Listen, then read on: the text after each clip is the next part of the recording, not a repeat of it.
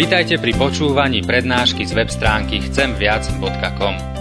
Portál chcemviac.com pre vás pripravilo Slovenské evangelizačné stredisko. Nech vám táto prednáška poslúži na duchovný rast a múdru orientáciu v živote. Dajte ju do pozornosti aj iným. Pridajte si nás na Facebook alebo Twitter. chcemviac.com. Viac ako dáva tento svet. Představte si, že byste měli problém s bydlením a nutně byste potřebovali někde bydlet. Třeba jste velká rodina a něco se stalo a není kde bydlet.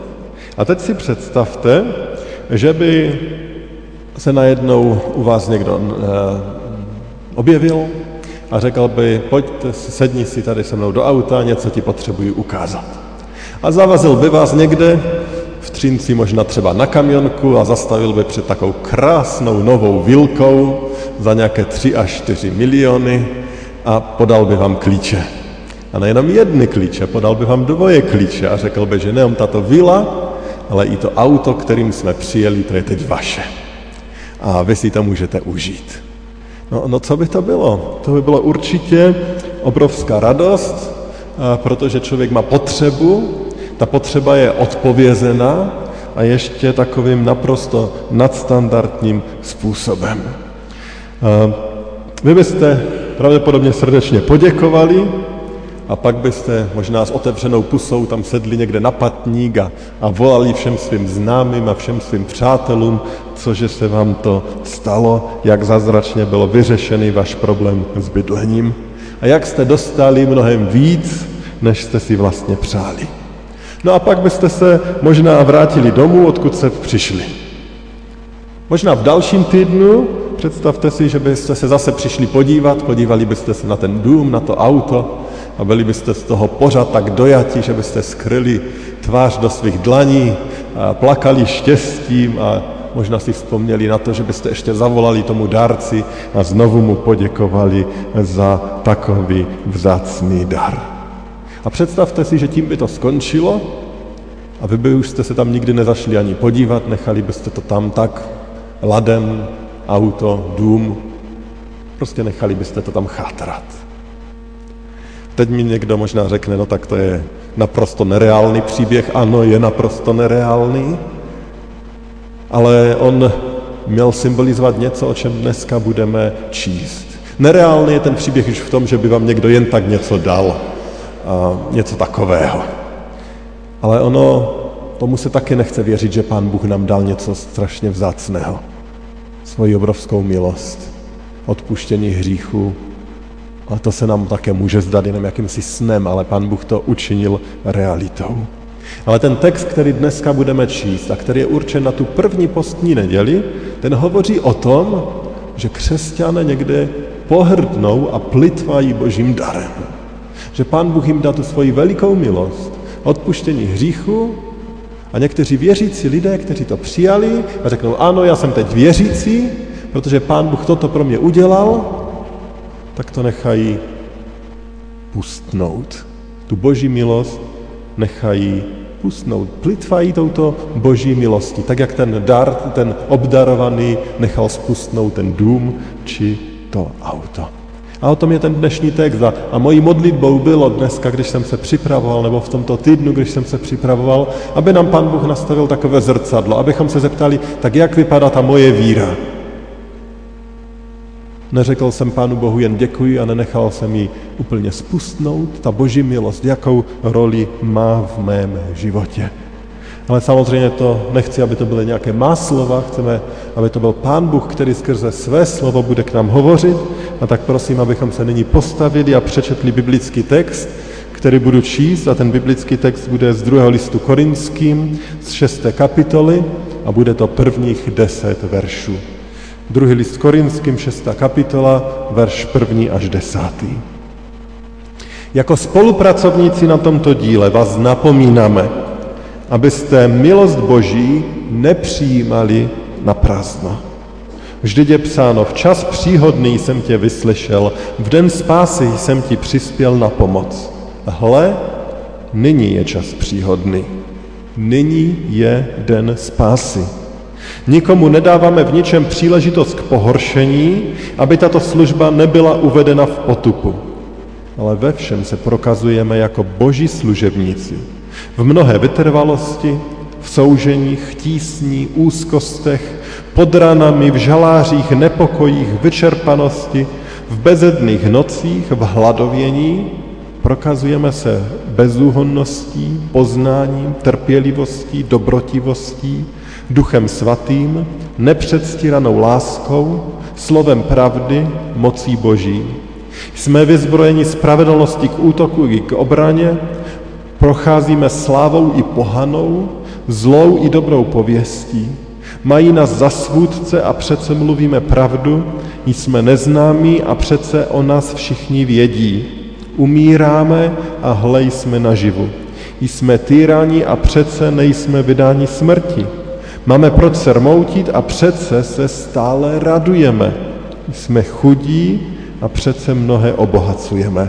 Nic nemáme a přece nám patří vše. Amen. Tolik je Božího slova. A my tě, náš drahý Pane Ježíši Kriste, prosíme, aby si ve své milosti nám dal svého svatého ducha. Abychom viděli, jak moc si nám dal, abychom viděli, jak nakládáme s tím darem. Kež bychom, když budeme odcházet z tohoto chrámu, mohli toužebně volat k tobě, abychom vděčněji nakladali s darem tvé milosti, který si nám dal. Způsob to skrze svého syna, Pána Ježíše Krista. Amen. Můžeme se posadit.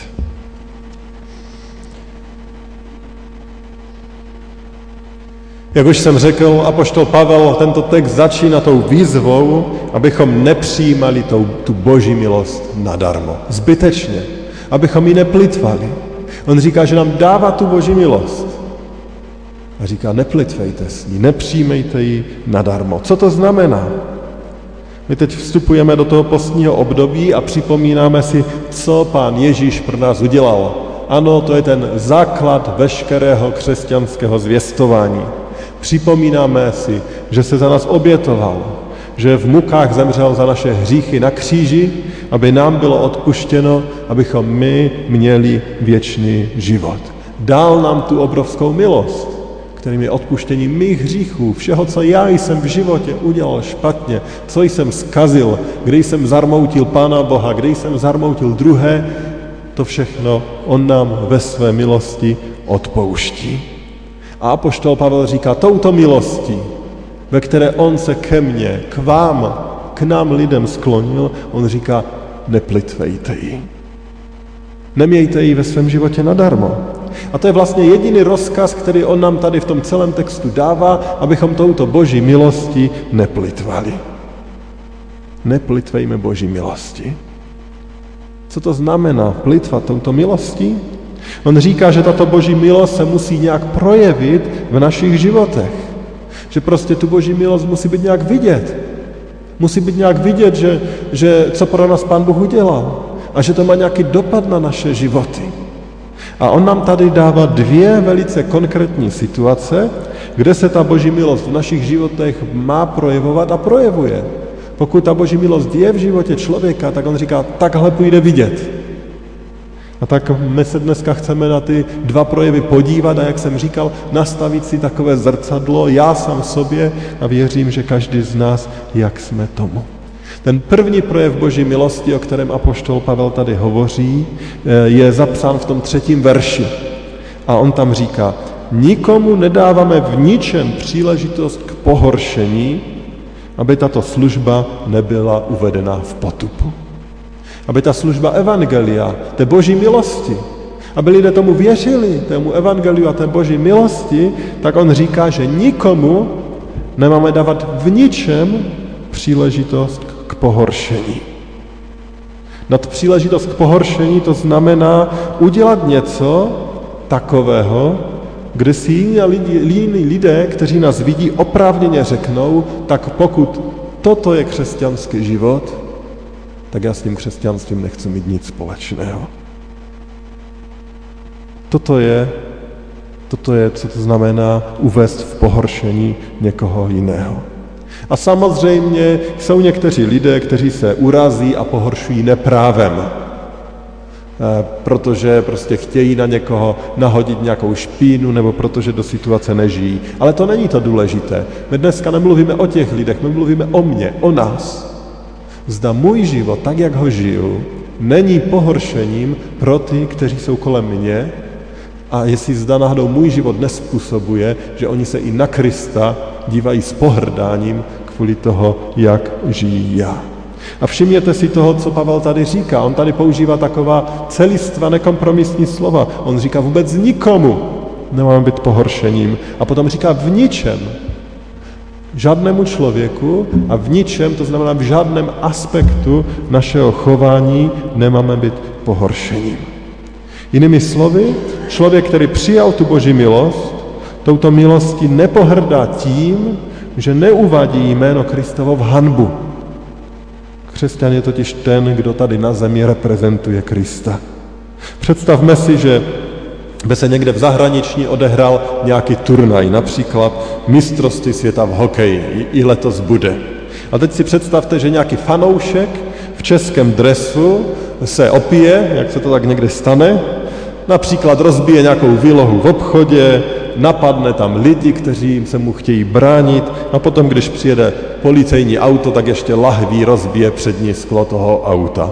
To se samozřejmě objeví ve zprávách, možná v různých zemích, ale v těch zprávách se nikdo až tak hluboce nebude zabývat tím, jak se ten člověk jmenoval, jakou má rodinu, z které je vesnice, ale jednoduše řeknou, no to byl Čech, protože měl ten český dres a tím víc a český vytržník se choval tak a tak. Protože už jenom to oblečení a ta národnost, kde patří, něco ukazuje.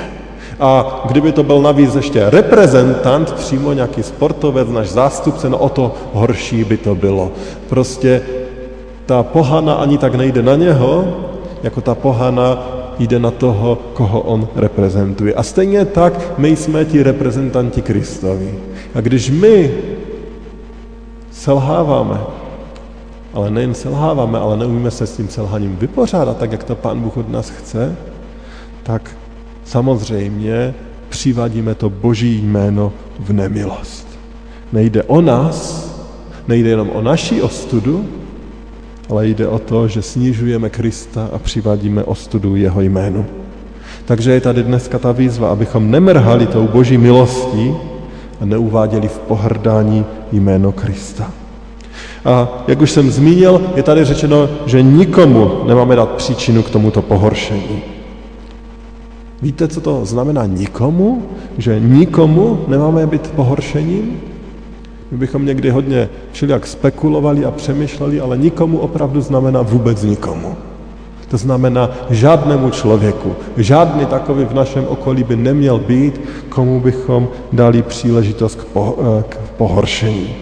To znamená, nikomu znamená mému manželovi, mé manželce, mým dětem, mým rodinným příslušníkům, mým spolupracovníkům, spolužákům, učitelům, sousedům, bratrům a sestrám ve sboru a všem ostatním prostě úplně všem.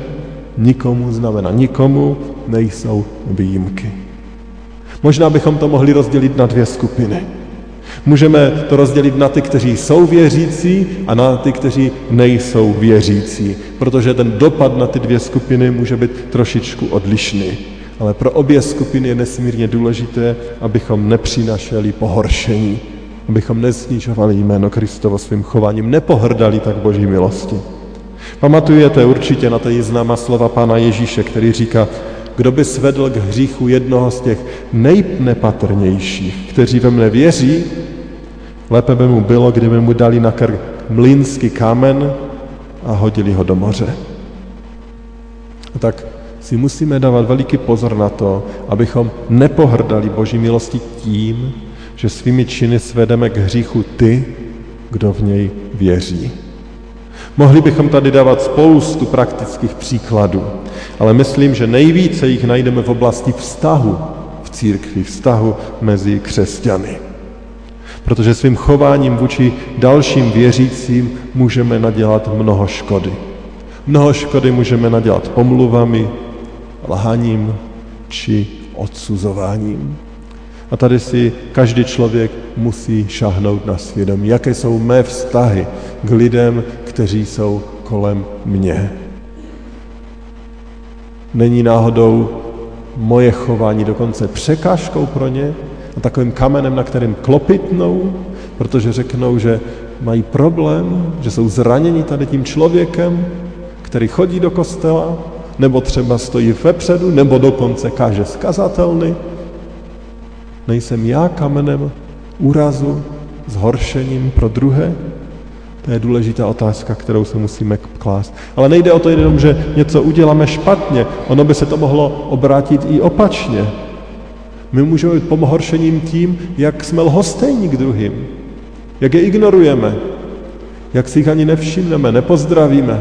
Přijdeme si sami, odejdeme si sami a všichni ostatní nám jsou lhostejní.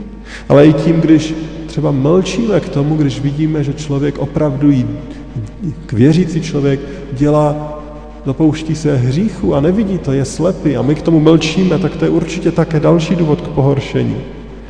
Když neumíme se vší láskou napomenout, když nepomůžeme vstát tomu, kdo klopítil a padl, to všechno samozřejmě musí být dle biblických principů a především v lásce. A tak ve vztahu k Boží milosti nedávejme zamínku pohoršení ani tím, co děláme, ani tím, co neděláme. A potom, když mluvíme o těch, kteří jsou nevěřící, tak tady jde především o oblast naší integrity. Protože oni nás mnozí velice jasně pozorují. Pokud my řekneme, že jsme věřící, ono se to o nás ví, tak to oko jejich je na nás a, a vidí nás a v pravý čas nám připomenou, tohle se dělá, tohle děláš ty, ty, ty, říkáš, že jsi věřící. A tím nejhorším pokušením je to, když sami sobě dáme tu nalepku, že jsme křesťani, ale v praxi v našem životě to nejde vidět. A i tady bychom mohli jmenovat nejrůznější příklady. Samozřejmě platí to, co už jsme řekli, ale mohli bychom mluvit, jak je naše využívání času jako křesťanů, když o sobě mluvíme, že jsme křesťani, ale na modlitbu na to čas nemáme a udělat si čas, abychom se podívali do Božího slova, no to nám je vzdálené abychom přicházeli do schromáždění a, a žili z Božího slova a to nám taky jaksi tak nevoní, to jenom občas, když to vyjde. Ale mohli bychom mluvit i o dalších mnoha oblastech. Mohli bychom mluvit o tom, jak umíme splnit sliby, jak umíme dodržet slovo, jak umíme být pilní, poctiví či ochotní. Tady všem, v tom všem jako křesťané bychom měli být příkladní. To všechno je oblast, kde můžeme být buď svědectvím, nebo naopak pohoršením a tehdy pohrdat tou boží milostí. Bratři a sestry, jak je to v mém životě, jak je to ve vašem životě. Co vidí lidé kolem vás?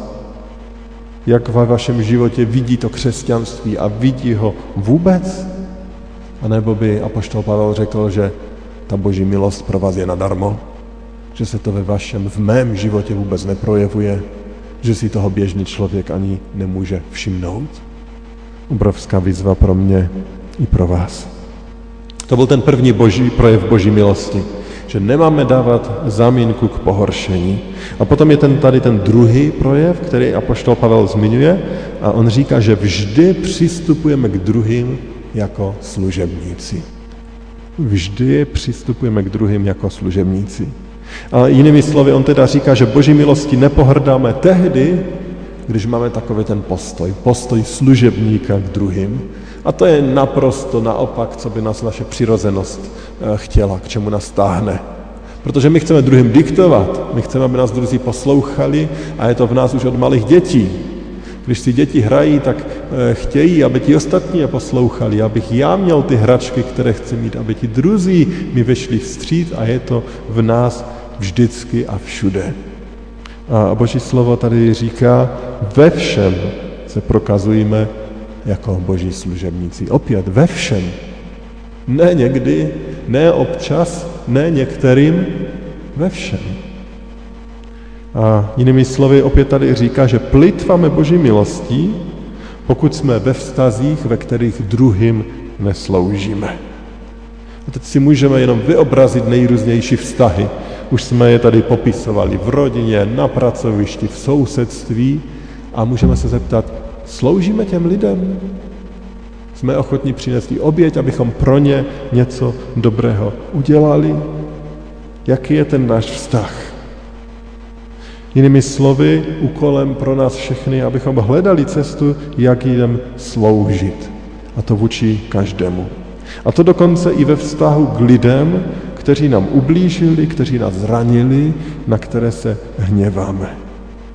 Naopak bych skoro řekl, pokud toužíme po uzdravení a záchraně nějakých vztahů, tak ta cesta, kterou ukazuje Ježíš, je cesta služby. Tím, že jim se pokoříme a posloužíme si. Někdy, posloužíme jim. Někdy bychom řekli, no tak já tady počkám, až se on vrátí a omluví se za to, jaký je a co pro mě udělal. Ale Ježíš říká, ne, služte svým nepřátelům, udělejte pro, pro ně něco. To je totiž nástroj, který nám tu Pán Bůh dal, který láme nepřátelství a nejrůznější zranění velice často. A připomenu jenom slova Ježíše, který říká, dobře čiňte těm, kteří vám nenávidí. Udělejte pro ně něco dobrého.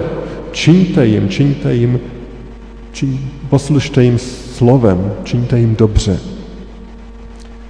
Poslušte jim. Tu, tu službu můžeme vykonávat modlitbou, tím, že se za někoho modlíme, dobrým slovem, či právě činem. Tak můžeme sloužit. Včera bylo vlastně neslavné výročí takzvaného vítězného února, den, kdy v této zemi přišli k moci komunisté.